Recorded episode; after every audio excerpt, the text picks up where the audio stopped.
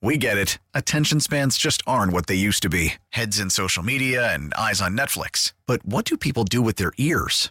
Well, for one, they're listening to audio. Americans spend 4.4 hours with audio every day. Oh, and you want the proof? Well, you just sat through this ad that's now approaching 30 seconds. What could you say to a potential customer in 30 seconds? Let Odyssey put together a media plan tailor made for your unique marketing needs. Advertise with Odyssey. Visit ads.odyssey.com. All right, we're back. We're taking the swing with Ron Swoboda. He's down in Florida, the 69 Mets. Ron, welcome. How are you? I'm good. I think this line's a little there better. There you go. Terrific, Ron.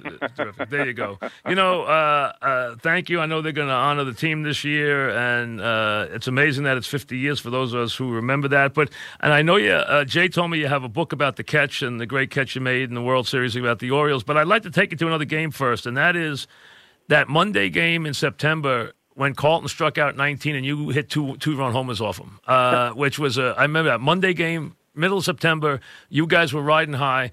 Carlton was still a Cardinal, but struck out 19, and you were the big hero with the two two run homers. What, give me your recollection about that game. I just remember Carlton out there with incredible stuff, and this was a makeup game. Okay, we played a one-game series in St. Louis. We needed to make it up because the you know the race is tight. It's a game you can't just ignore. So they they scheduled a one game uh, set right there in in St. Louis, and who do you get but Steve Carlton? Um, and you know, and and he's he's unbelievable. Um, you can see him starting to roll up the K's early in the ball game. I strike out the first time up. They take a uh, a one nothing lead, and then the next time up, he's got two strikes on me. We got a runner aboard. I hit a two run home run off a fastball upstairs.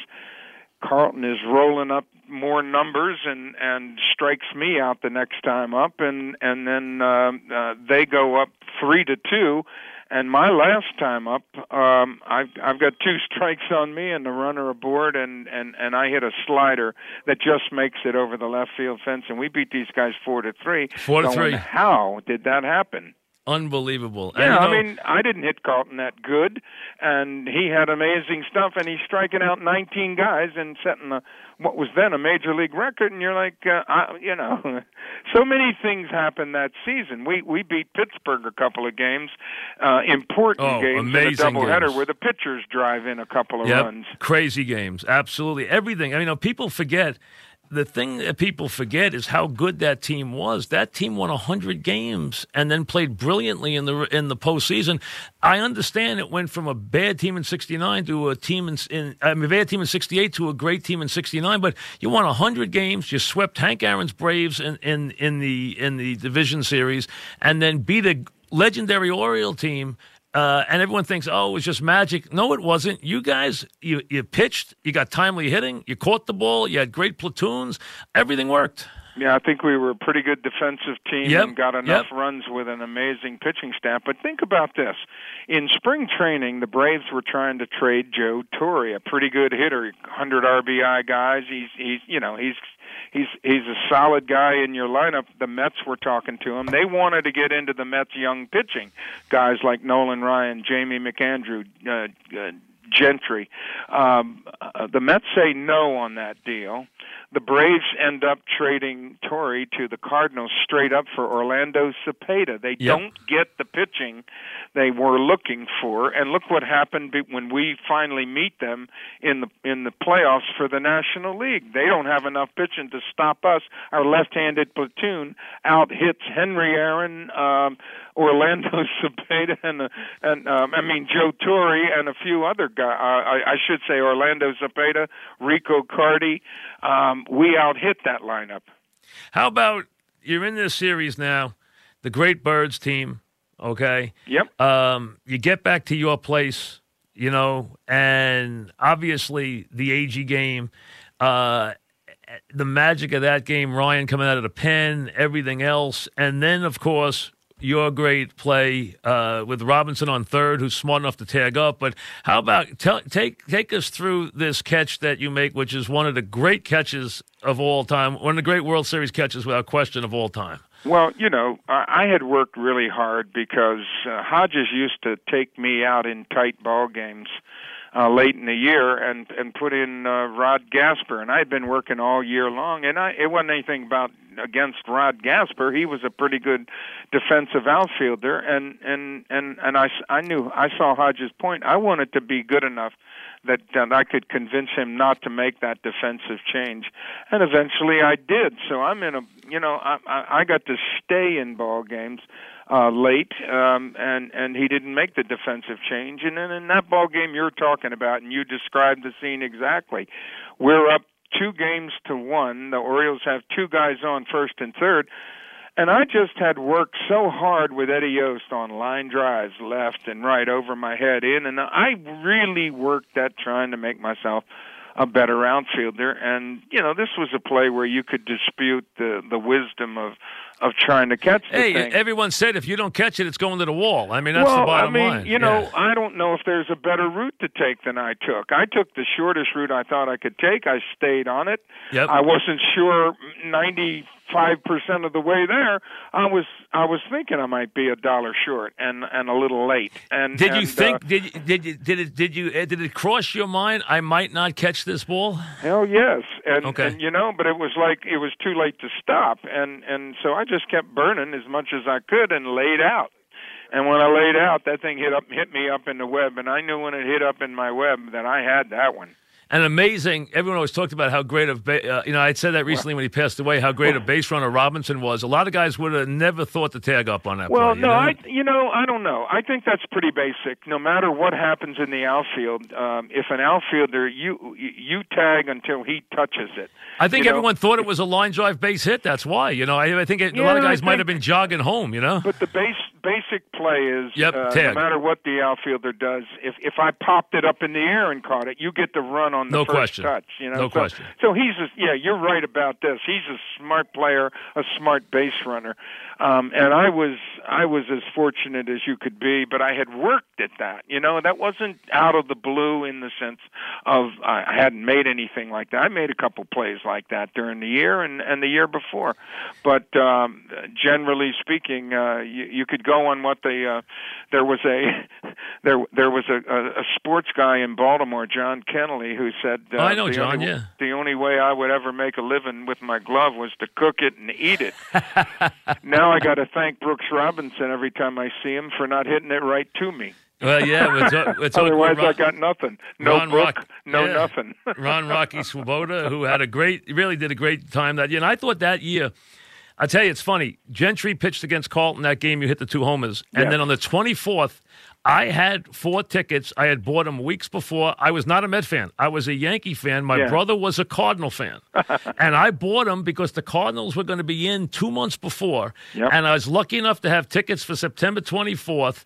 And you better be in the building early because it was Carlton against Gentry, but the Mets lit up Carlton in the first inning, knocked them out with the home runs and the two run, uh, the five runs in the first inning, and the, and you know the home runs and everything, and he- they they knock them out, uh, and and they win the game six nothing. Ends on a Joe Torre ground double play, if I remember right, and uh, Yep. Yep, and and you know, I thought that year though, Clendenon made a huge difference. Cleon had a great year. I thought against lefties, Agee, Jones, Clendenon, you, Ed Charles, you guys had a good lineup against lefties th- that year. You had guys who really hit lefties well. Well, and here's the other thing too, Mike. Um, uh, I, you you're platooning strictly. When when Clendenon showed up, he platooned with Kranepool, and that was one of the things that Hodges saw this team had to do. And he kept everybody fresh. Everybody played. You didn't sit around wondering when your next at bat was coming. You knew when it was coming because you looked at who was pitching, and you were going to get your chance.